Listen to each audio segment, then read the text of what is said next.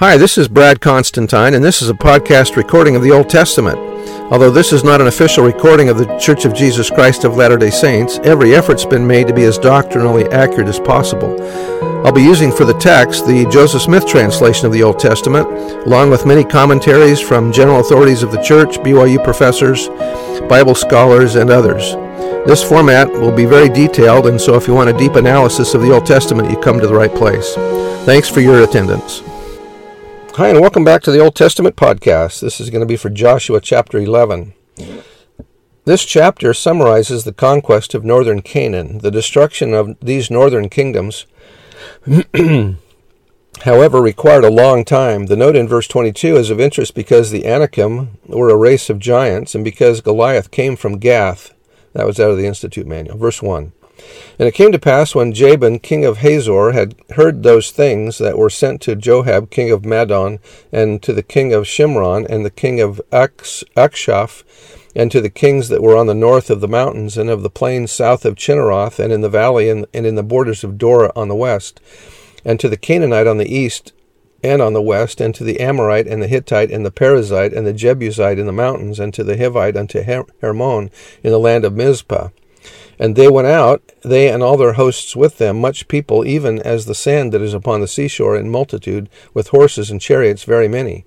And when they and when all these kings were met together, they came and pitched together at the waters of Merom to fight against Israel.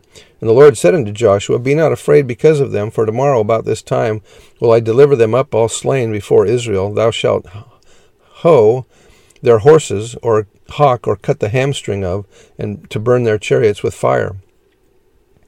So Joshua came, and all the people of war with him, against them by the waters of Merom suddenly, and they fell from them. And the Lord delivered them into the hand of Israel, who smote them and chased them unto great Zidon, and unto Misrephoth Maim, and unto the valley of Mizpah eastward, and they smote them until they left them none remaining.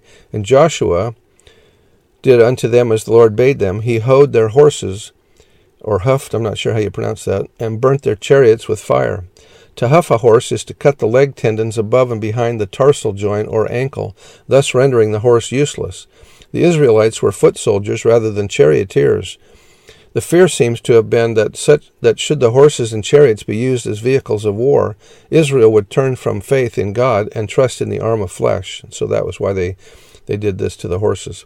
And Joshua at that time turned back and took Hazor and smote the king thereof with the sword, for Hazor beforetime was the head of all those kingdoms.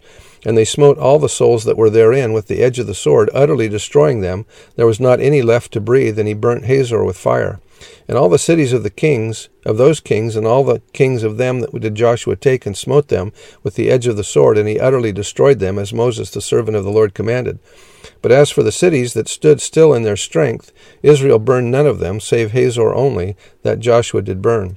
And all the spoil of these cities and the, cat- and the cattle the children of Israel took for a prey, or booty, or plunder, unto themselves, but every man they smote with the edge of the sword until they had destroyed them, neither left they any to breathe. As the Lord commanded Moses, his servant, so did Moses command Joshua, and so did Joshua. He left nothing undone of all that the Lord commanded Moses. So Joshua took all that land, the hills and all the south country, and all the land of Goshen, and the valley, and the plain, and the mountain of Israel, and the valley of the same.